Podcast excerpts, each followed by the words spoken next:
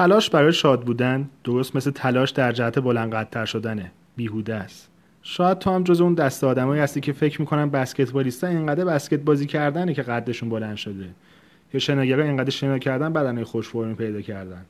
اما تحقیقات چیز دیگه ای نشون میده. بررسی نشون میده که اتفاقا آدمایی با قد بلندن که میرن سمت بسکت و حالا توش موفق میشن.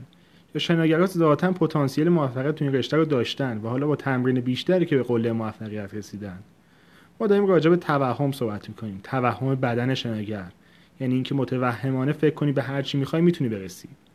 تا حالا به تبلیغات برندهای آرایشی دقت کردی؟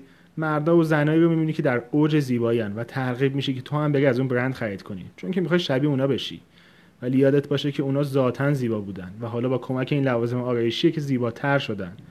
پس اگه می‌خوای قدم تو یک راه جدید برداری برو جلو آینه خودتو خوب بشناس. و ببین آیا ذاتا برای اون کار ساخته